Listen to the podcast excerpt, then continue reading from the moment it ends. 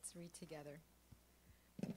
Blessed be the God and Father of our Lord Jesus Christ, who has blessed us in Christ with every spiritual blessing in the heavenly places, even as he chose us in him before the foundation of the world, that we should be holy and blameless before him.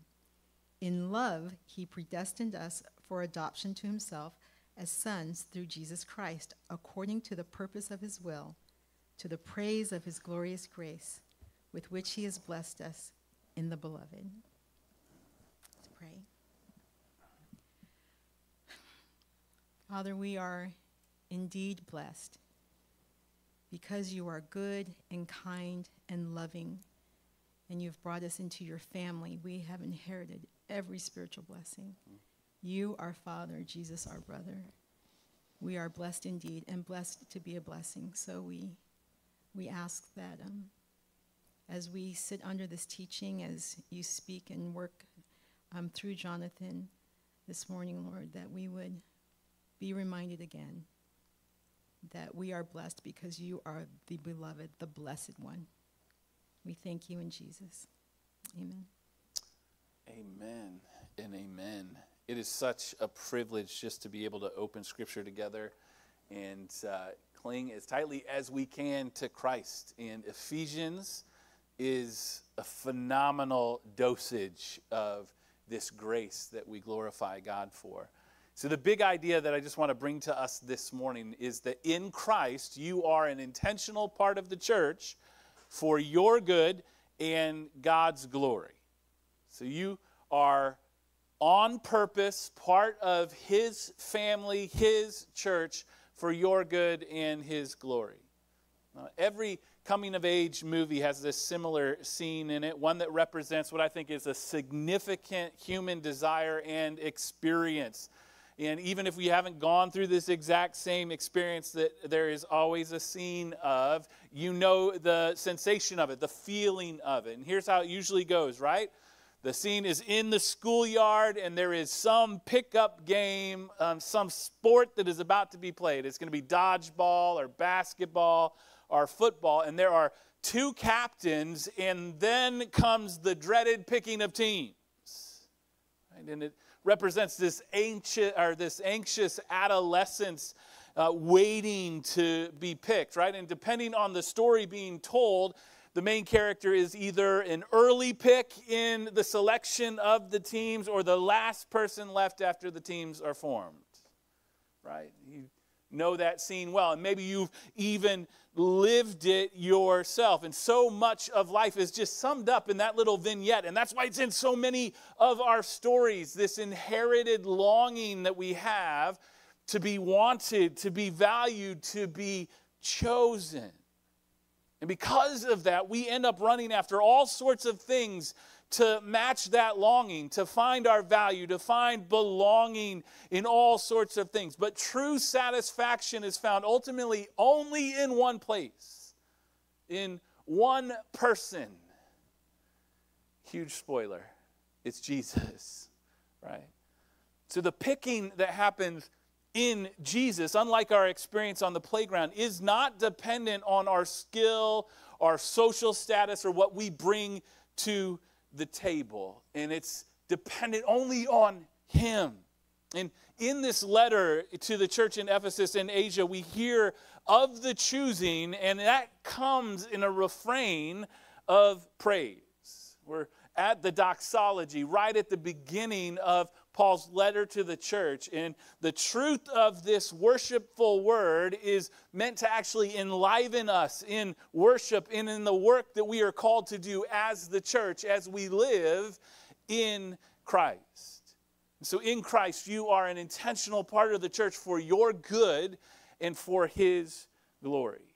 Now, we're going to take a few weeks to work through what is essentially just one Greek sentence this big section at the beginning of Ephesians 1. And there is so much here. It is so rich. Uh, we could probably do three sermons on the three verses that we're talking about this morning. It really is this whole section, all the way to verse 14, and really the whole letter, is like it's defining truths for the church. It's perfect to start the year with, to dive in and to hold on to as we live life in light of who Christ is. And here the Apostle Paul greets the saints that are faithful and then launches into this doxology, this worshipful response to being made saints and being brought into the family of God. And in the opening stanza of this worship, we realize that we are essentially picked for purpose. This is a celebration of God's purpose in us. Everything here that has been announced is in Christ. For those that believe in Him, you are being united with Him in faith. This whole section is for you. One writer says Paul uses the language of in Christ or in Him or in the Lord Jesus or in the beloved roughly some 40 times in Ephesians. And the whole of our salvation can be summed up with the reference to this reality Union with Christ is not a single specific blessing we receive in our salvation. Rather, it is the best phrase to describe all the blessings of salvation. We have unconditional election in Christ, we have adoption in Christ, redemption and forgiveness in Christ, in the fulfillment of God's plan in Christ, and until the final uniting of all things that will come in Christ. Paul begins this doxology with the verse that we left off on last week. Blessed be the God and Father of our Lord Jesus Christ, who has blessed us in Christ with every spiritual blessing in the heavenly places. Our entire blessedness, our victory, our happiness, our hope is all bound up in our being bound to Christ. And how foolish and ultimately disappointed then are those who stoop to drink from any other fountain. And every blessing is ours in Christ because God chose us. It's just the first reality from the text that we want to cling to this morning that you are, if you are in Christ, chosen. Now, usually when we think of God's selection of us as his children. We think of it as a schoolyard pickup game, right?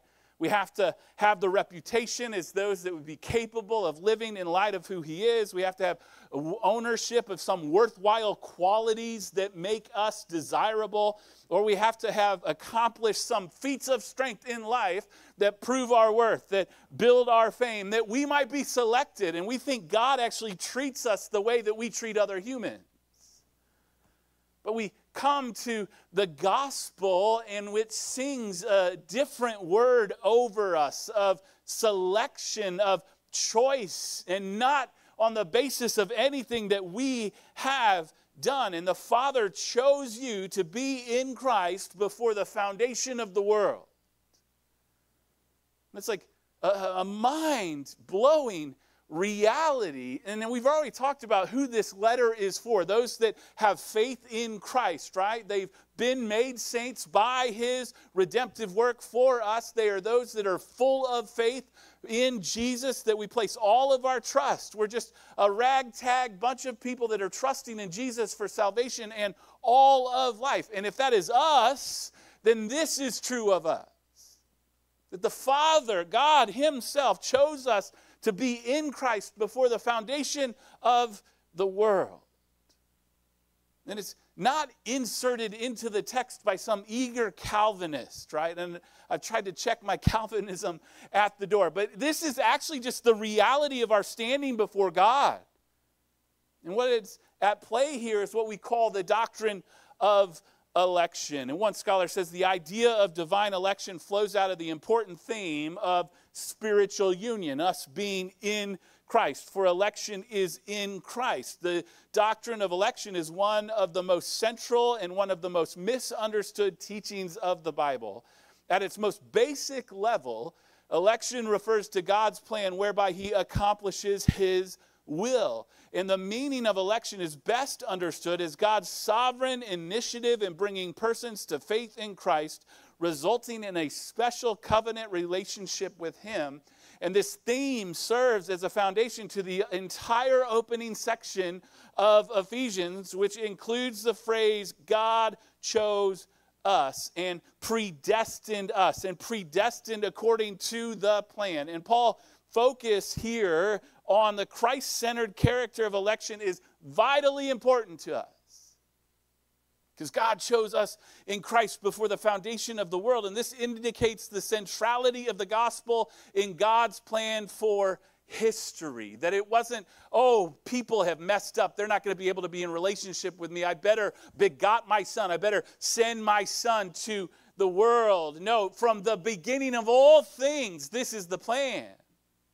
And you are part of the plan. You have been chosen, and He chooses us for redemption to be part of His kingdom, part of the church. And this is not a reality that exists with the intention of making us robots or eliminating free will or responsibility from our lives, but it's actually meant to bolster us when the waters rise, eh, to trust that he who formed the church before the world existed will keep his great promises to those that he calls his children.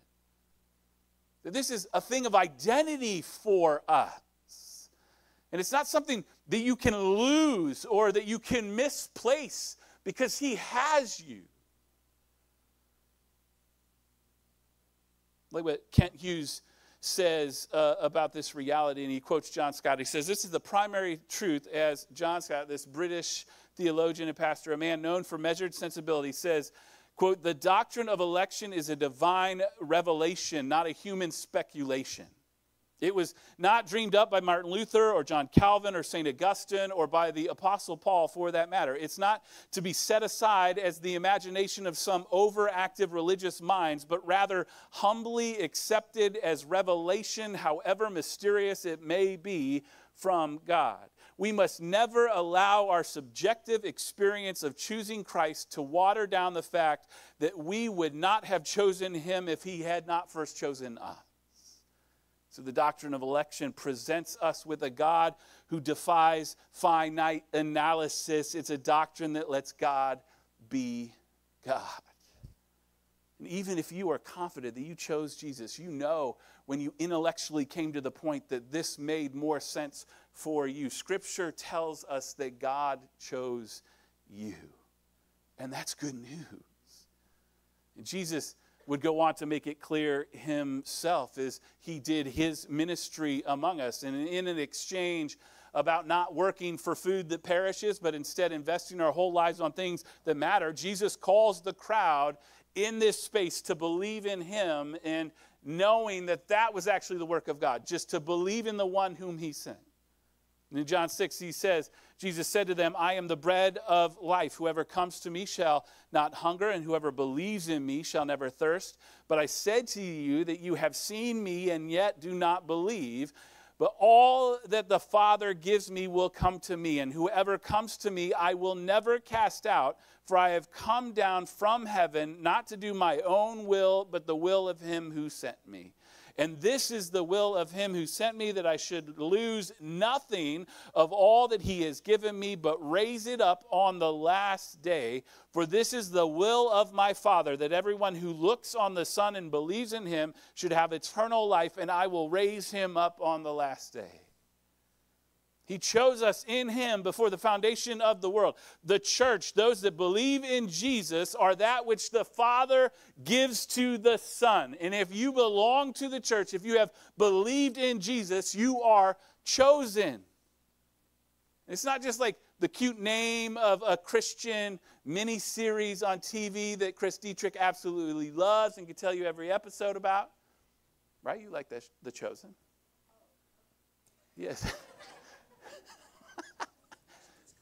she does. I, well, they're in the frontish row. I mean, that's why nobody else sits in the front. Poor Dietrichs. You're my favorites. That's why I pick on you, right?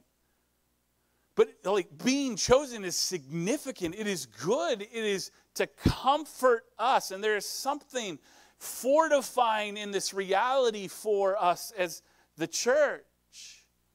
Knowing you better than you know yourself, God said, I choose you before you were even formed in your mother's womb. That's so good. I don't, I don't often, I mean, I look in the mirror and I'm like, yeah, right? Because uh, that's the narcissist in me. I'm like, wow, God, good job, right?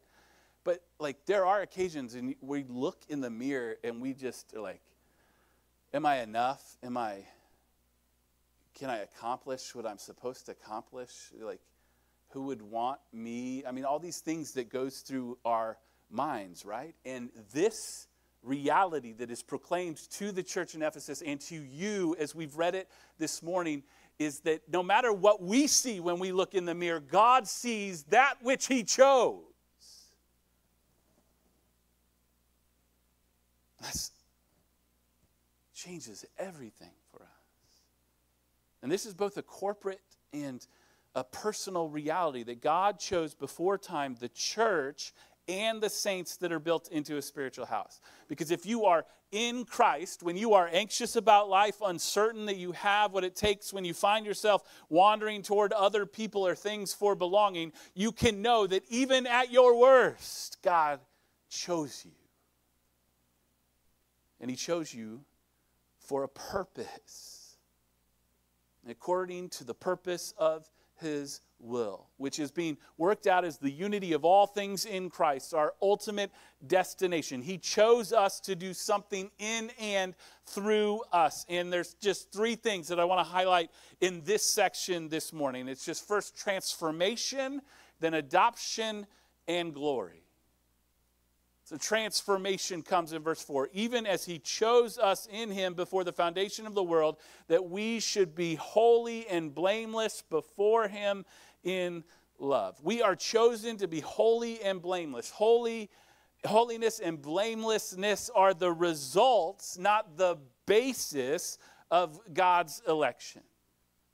So this just tells us that those that are in Christ are actually meant for sanctification. You're meant for becoming more like Jesus. And we've already talked about how through the work of Jesus, we have been already made saints, those that are set apart for Him, and those who are full of faith in Him. And now, though, comes the promise of transformation.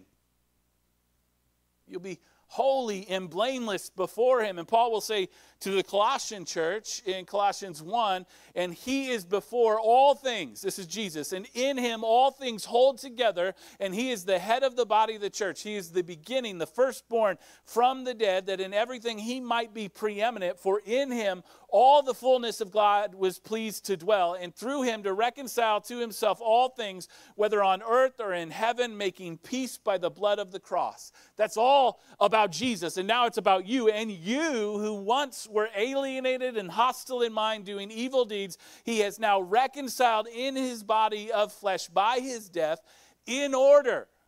This is the purpose statement to present you holy and blameless and above reproach before him if indeed you continue in the faith stable and steadfast not shifting from the hope of the gospel that you heard which has been proclaimed in all creation under heaven in which i paul became a minister so we keep faith in Him. We rely on Him, and sanctification is worked out in us. It's promised by Christ for us. In Christ, you are not actually left as you were, trapped, and enslaved to sin, but you are now free and increasingly given victory over the world, the flesh, and the devil.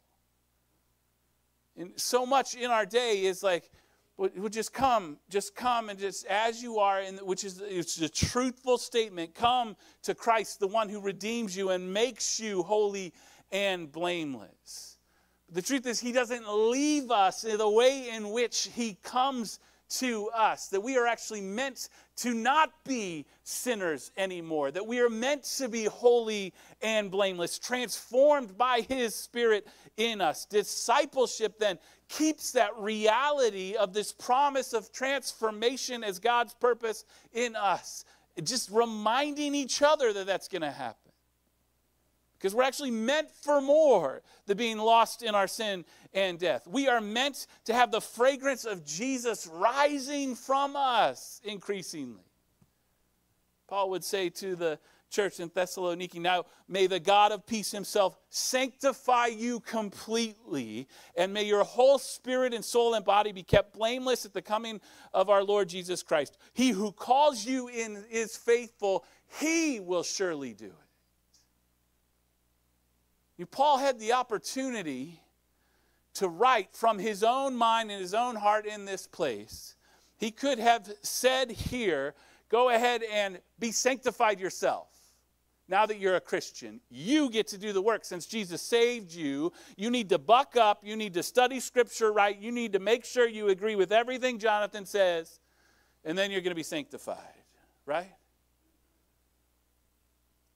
And he, he doesn't say, God loves you and surely you can do it. But man, how we have taken our own perspective and align them up next to the things of God. And that's how we preach, isn't it? In so many places, it's like you need to try harder and do better. Even in my own life, like I am a gospel junkie, like I'm mainlining gospel. And if you don't get drug references, praise God. Right? Even that, like I do this same thing in my own heart. I'm like, I gotta be sanctified. And we're just a couple weeks into resolutions. I bought a new belt today. My resolutions are going so well. I needed a bigger belt. I would not tell you this if my wife was here because I'm embarrassed. But she sees, don't worry. right? And so, like, the hope isn't in us.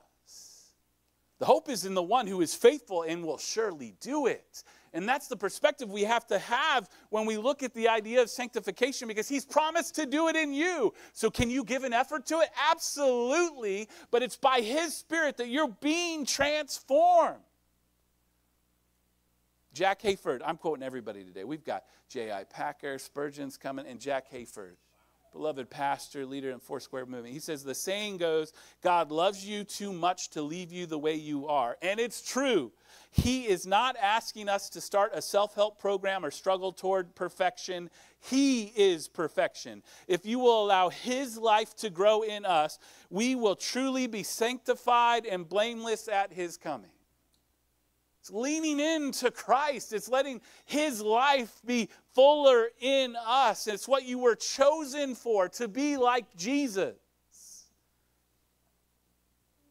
So it's a promise. It's part of the purpose of why you were chosen. And being chosen is not just, though, about making you different. You will become different. He says He will do it. But it's also about making you family, it's about adoption. Verse 5, he says, He predestined us for adoption to Himself as sons through Jesus Christ, according to the purpose of His will. He did not predestine you as servants, He did not predestine you to be merely acquaintances, but to be sons, heirs with Christ. John Piper, oh, even John Piper is with us this morning. When God chose you, He had a purpose, and so He predestined that purpose to come about, namely, that you would become a child of God, that you would be part of His family, that you would become an heir of all that God owns, that you would take on the family likeness. We are destined to take on the character of God our Father, the character of holiness and blamelessness. That's our destiny as His children. We can get stuck thinking of God as just this far off, aloof figure that is a grumpy figure in the sky that we better be careful around, right? That's just how the world sometimes thinks of God. But sadly, some of us have even had fathers that kind of match that description of father. So when we hear that word, it gives us some unsettled nature. But when we've had a good father and when you experience the love of the father, there's this stressless freedom to existence. Isn't there? There's peace in being protected by that father, being secure and spurred on to great things as they inspire you. And this is what Jesus actually brings us into the healthy reality of a father. John 1, many of us have been reading scripture in a certain order, and we've we've started with Genesis one and John one, and this is what the apostle John says of Jesus: "The true light, which gives light to everyone, was coming into the world. He was in the world, and the world was made through him. Yet the world did not know him. He came to his own, and his own people did not receive him. But to all who did receive him, who believed in his name, he gave the right to become children of." God, who were born not of blood, nor of the will of the flesh, nor of the will of man, but of God. So, God's divine purpose of predestination is that those chosen are adopted into his family. Through the finished work of Christ, male or female, in Christ, you have sonship. You have everything that belonged to Christ is now yours. All of the inheritance, all of the spaciousness of the reality of an eternal existence with Him is yours. To the first readers of this, in the Roman world, sons were adopted to carry on the family name and to maintain property ownership. And the adopted son was no longer responsible to his natural father, but was only responsible to his new adoptive father. And similarly, all believers, male and female, who receive the spirit that brings about adoption acquire a new status with its accompanying privileges and responsibilities. So we are no longer obligated to our old father, the devil, but we have a new father who cares for us and calls us so that the property stays in his house. So now for the church, Father is God's name to us. J.I. Packer. Man, so many good people. He says, if you want to judge how well a person understands Christianity, find out how much he makes of the thought of God, of being God's child, and having God as his father. If this is not the thought that prompts and controls his worship and prayers and his whole outlook on life, it means that he does not understand Christianity very well at all. For everything that Christ taught, everything that makes the New Testament new, and better than the old. Everything that is distinctively Christian as opposed to merely Jewish is summed up in the knowledge of the fatherhood of God. Father is the Christian name for God.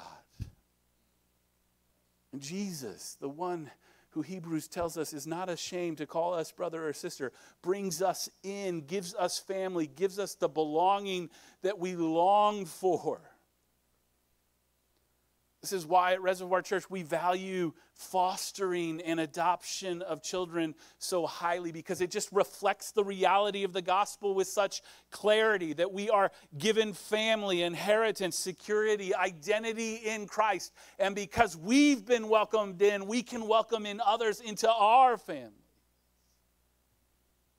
And God's work of predestination was done according to the purpose of his will. It was done in accordance with his purpose, indicating the choosing of his people was something in which God actually delighted to do, and it was done in accordance with his will. God has a definite plan and redemptive purpose for adopting wayward sinners into his family. Praise the Lord for that truth.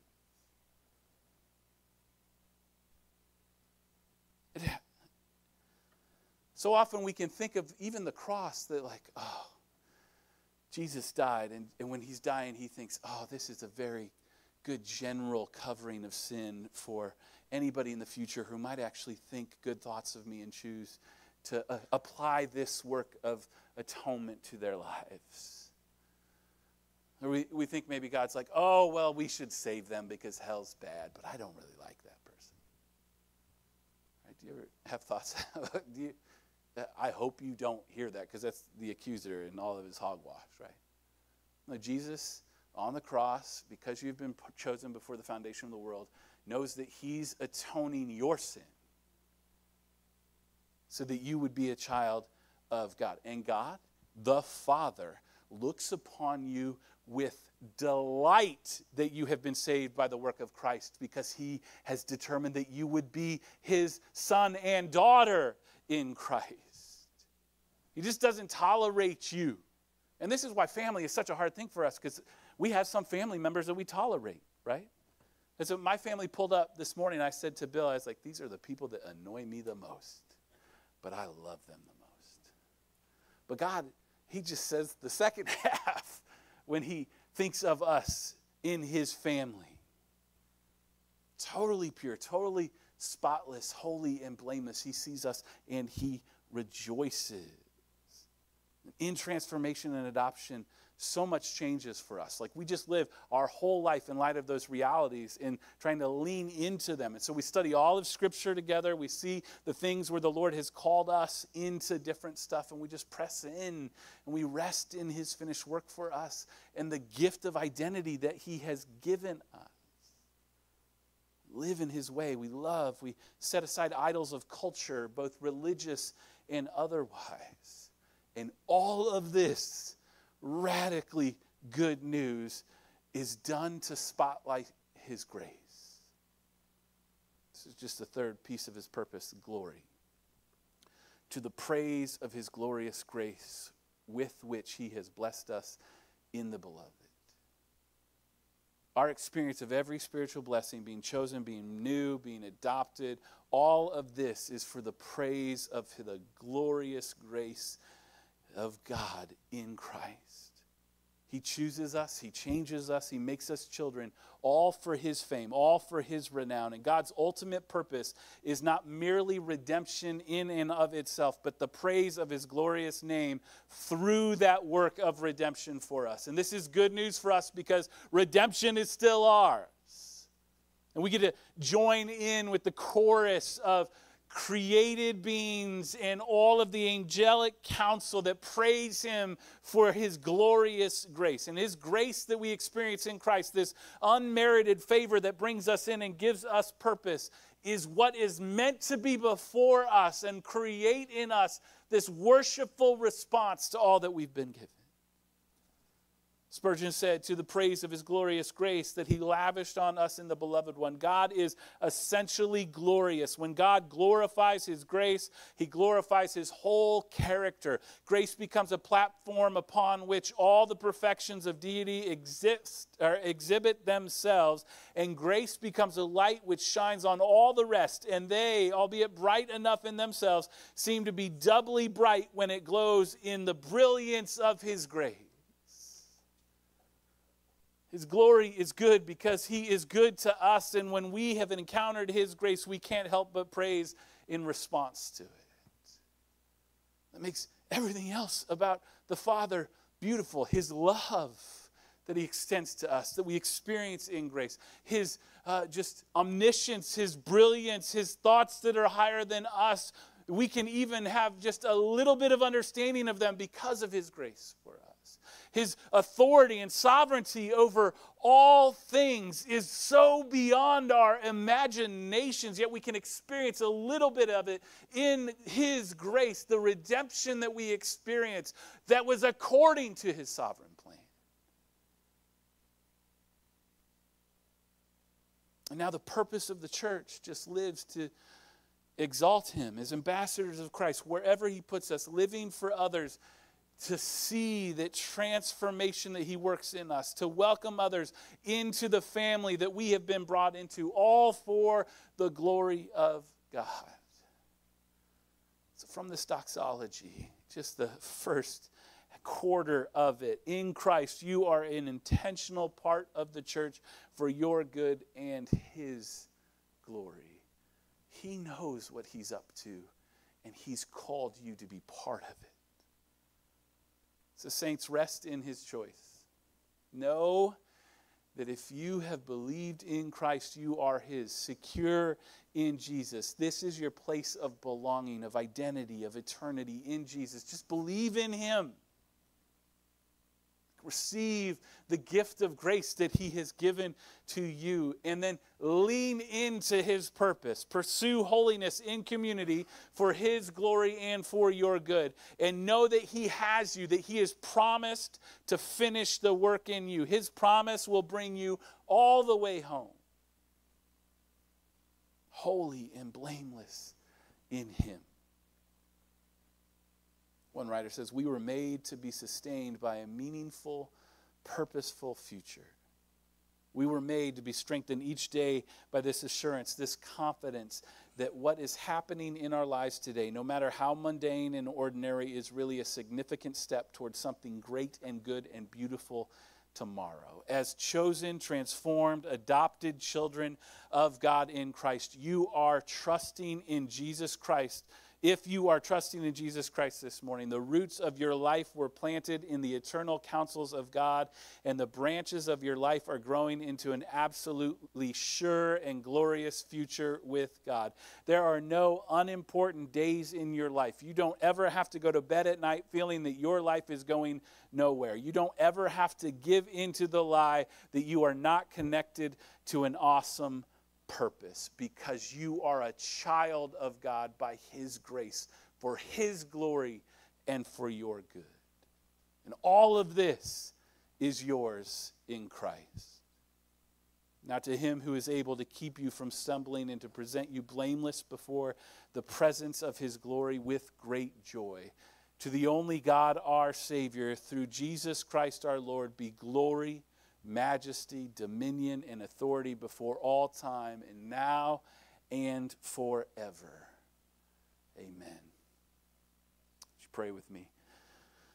Good and holy God, the, the truth that is declared in Ephesians 1 is often beyond us. Some of us are more comfortable saying, see, there's just some mystery here. But for all of us, by your Spirit, Father, we just ask that you make these truths more real to us, that you have, in fact, chosen us. You've done that for your purpose of transformation in our lives, of confirmation of your adoption of us into your family, all for the working of the glory of your grace. Thank you for the gift of being yours. Help us to live in light of it. In Jesus' name, amen and amen.